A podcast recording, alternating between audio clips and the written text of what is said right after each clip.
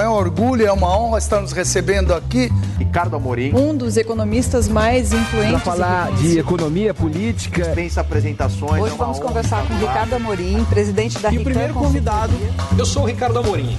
Um grande prazer estar aqui com vocês. Recentemente, o presidente Lula fez um discurso que, como ele não quer cortar gastos do orçamento brasileiro, é, ao contrário do que ele havia prometido antes, o Brasil não vai ter contas públicas equilibradas, ele vai ter um pequeno déficit primário. É, ainda não ficou acertado, nos falou qual seria o tamanho desse déficit primário, mas que basicamente o governo vai gastar mais do que o dinheiro que ele tem.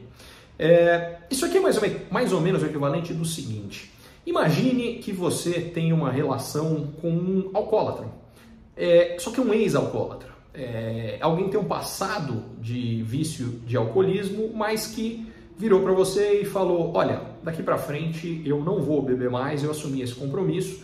É, e você fala: Tá bom, eu vou acreditar nesse cara. Só que aí, logo que chega, logo na sequência, você fala: É, mas só um pouquinho, um pouquinho eu vou beber, porque também eu não quero ficar completamente sem beber. Provavelmente a credibilidade dessa pessoa com você vai embora. Esse é o caso do Brasil.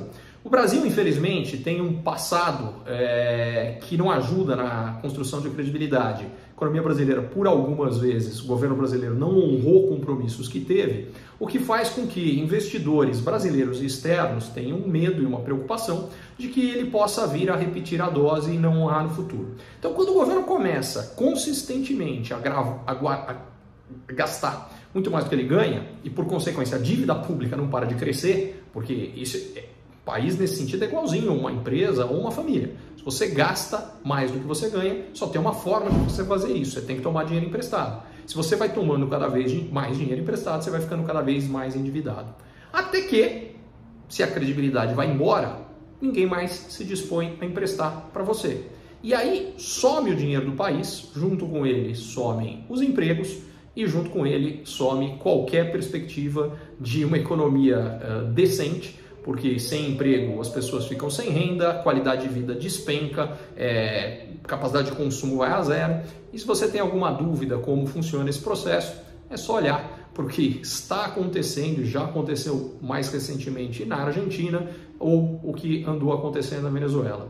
É, cuidar das contas públicas, ao contrário do que pode parar a impressão que pode ser passada quando o Lula fala: não, eu não quero deixar de gastar é, os recursos do orçamento. Cuidar das contas públicas é garantir que haverá recursos no orçamento, não só nesse ano, mas em todos os seguintes, para que a gente possa gastar com o que precisa, que é educação, saúde, segurança. Não cuidar das contas públicas é pegar o dinheiro do futuro e usar agora, e vai faltar no futuro.